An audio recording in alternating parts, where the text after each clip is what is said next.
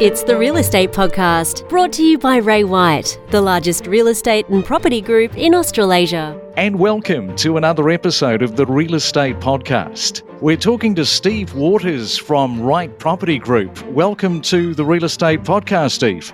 Yeah, thanks for having me. It's, uh, it's great to be here. Well, it's good to sort of be in a brand new year too, 2022. Did you have a good break over the Christmas New Year?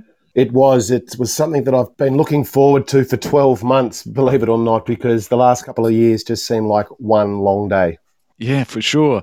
And we know that COVID has had a huge and, in many cases, a devastating effect on our lives, which is why we just needed that Christmas New Year break so much. And everything that we thought we knew was turned on its head and upside down when the pandemic struck Australia and the rest of the world.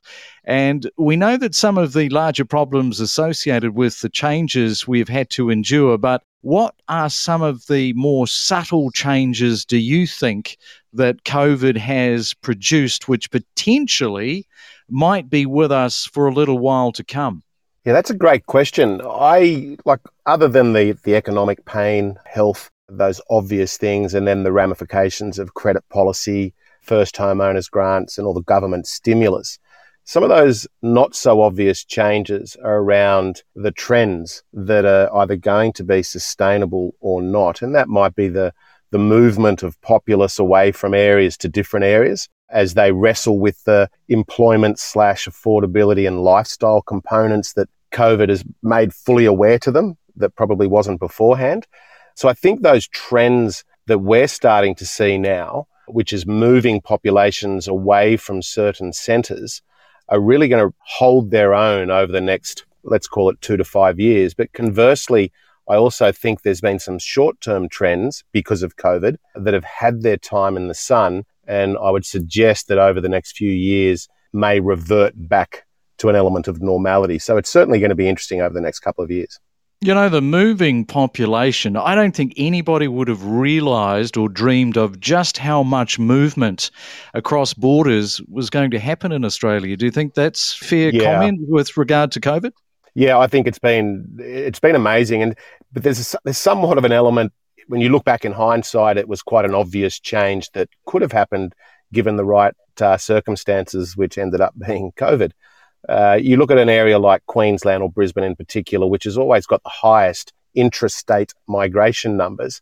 But then you throw a COVID scenario in there and you've got populations, say, from Melbourne and its surrounds, which have declined because everybody's gone to Queensland. Same with New South Wales or Sydney to the regional areas, even to Tasmania. None of that was made possible uh, in terms of longevity unless employers and big business got their head around the fact that people can be just as productive working from home or in a blended scenario, uh, whatever it looks like to them.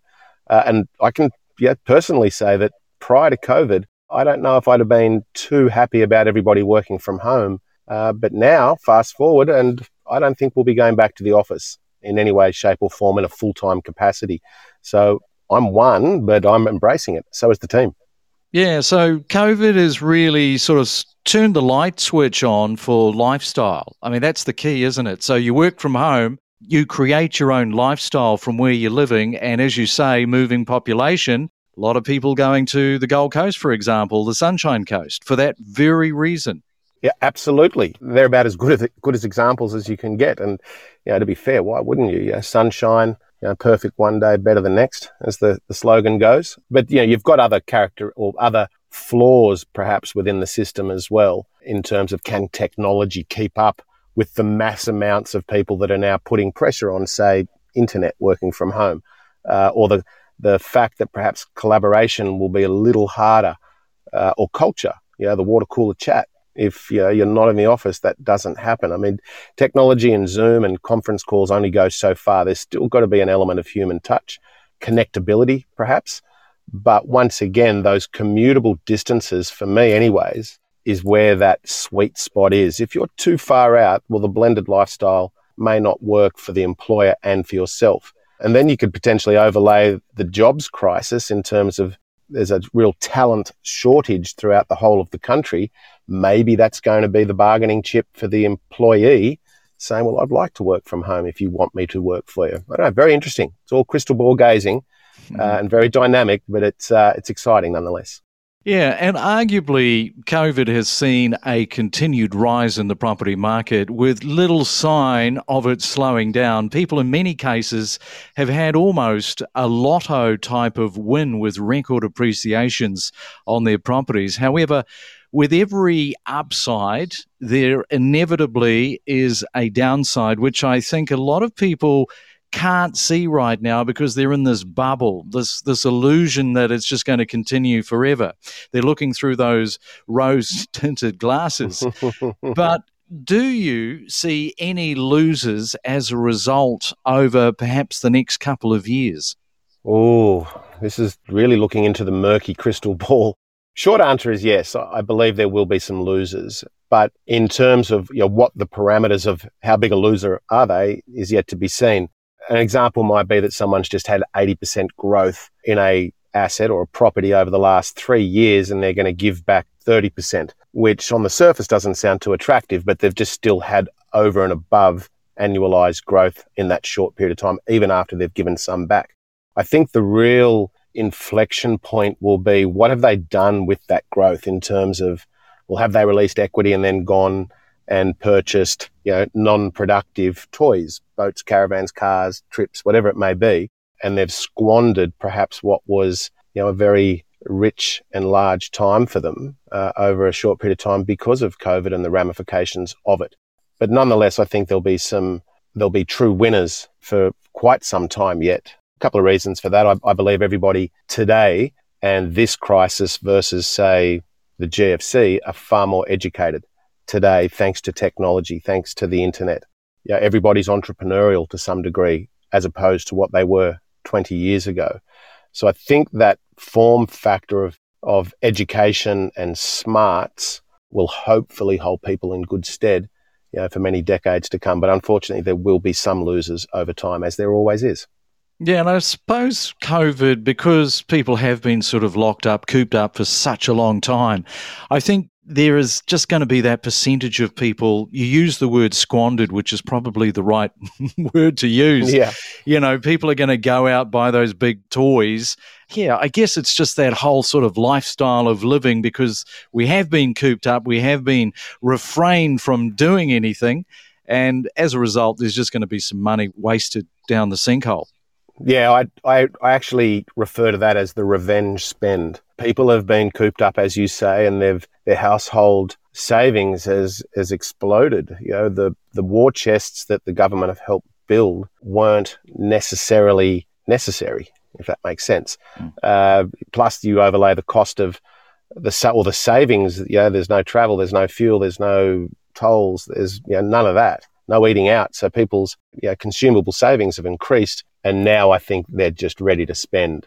Uh, and with a bit of freedom on the east coast of Australia, anyway, you know, it wouldn't surprise me if we see some some pretty big inflation numbers over the next quarter because of that very fact that people have just gone out and spent. Obviously, with you know, a few other overlaying factors as well. And having a look now at buying property, a lot of buyers, when looking to purchase properties, have heard of their friends buying a property that was an off market purchase. Yet, while some buyers look, they might not necessarily believe such a thing exists because it doesn't sort of come across their, their path. But clearly, these are happening. So maybe shed some light on the elusive off market ways that people are buying these properties. Yeah, it's a good point, and I'd, I'd probably preface it by saying that off market gets mixed up with pre market. And there's a very big difference. What most people are referring to when they hear the off market opportunities is actually pre market. And, and the difference between the two is off market is when someone was never going to sell their property and it wasn't on the interweb in any way, shape, or form, but you as a buyer have convinced them to sell for whatever the reason. Uh, that's off market. Pre market, which is what 99% of people are referring to as off market is when the consumer or the purchaser gets first bite at the cherry before it becomes publicly aware. And is it a great way to purchase property? Do you get the bargain of a century? Sometimes it's a good deal, but in today's market, the question is, as a seller, why would you want to go pre market? Would you not want the whole world to know that you're for sale in such a hot market?